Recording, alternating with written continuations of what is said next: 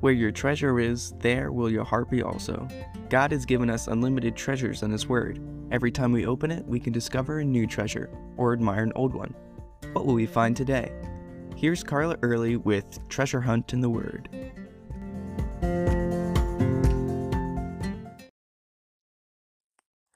What one thing could Jesus say that would make the Jewish leaders so mad that they wanted to kill him? What got Paul in trouble the most when he presented the gospel in Jewish synagogues around the Roman world? It was the concept that God loves Gentiles. When Jesus spoke to Nicodemus in John 3, this must have shocked this Pharisee, especially when he said, For God so loved the world that he gave his only begotten Son, that whosoever believes in him should not perish but have everlasting life. Jews were racist in that they did not believe that God's salvation could ever include Gentiles.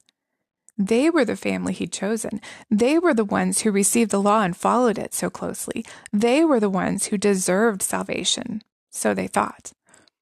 But verse 16 explains and expands on the concept that Jesus introduced in verse 15. He revealed to Nicodemus that he must suffer and die so whoever believes should not perish, but have everlasting life. Here he's re emphasizing God so loved. Yes, Nicodemus, you heard me right. He loved the whole world, that he gave his only begotten Son, that whoever, from the most pious Pharisee to the most evil tax collector, prostitute, even Samaritans, and yes, even Gentiles, the whole world, all of Adam's family without exception, should not perish but have everlasting life. If we read the scriptures carefully, we realize all people have sinned, no matter how moral, kind, good, or self sacrificing they are, and all people deserve to go to hell. But even those who stood on Golgotha mocking Jesus as he suffered on the cross, even those who yelled crucify when Pilate offered to set him free, even those of the Sanhedrin who plotted his murder and demanded his death, even those he loved so much that he died to make a way for them to live with him forever in heaven. It wasn't just for people that he knew would believe either. He loved the whole world. In our day and time, we can think of it this way for God so loved Al Qaeda. God so loved Hamas. God so loved ISIS. God so loved the Muslims, the Hindus, the communists. God so loved the sex traffickers, the drug dealers, the porn makers. Yes, He loved them so much that He offered them the same deal He offers each of us.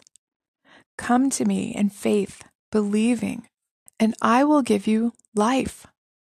Jesus proved it on the cross as He was dying.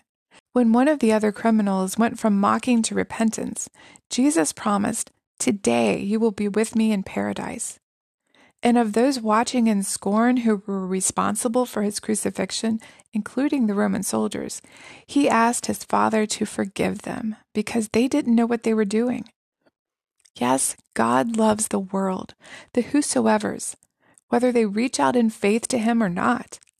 And he saves those whoever's who believe with enough grace for all. The gospel is broad enough to include the worst sinner who believes, and narrow enough to exclude the most moral person who refuses to believe. I pray you are one of those whosoever's who believes. You can contact us at treasurehuntintheword at gmail.com. We'd love to hear the treasures God has given you through His Word.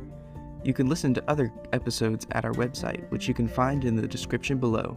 Thanks for listening, and remember, where your treasure is, there will your heart be also.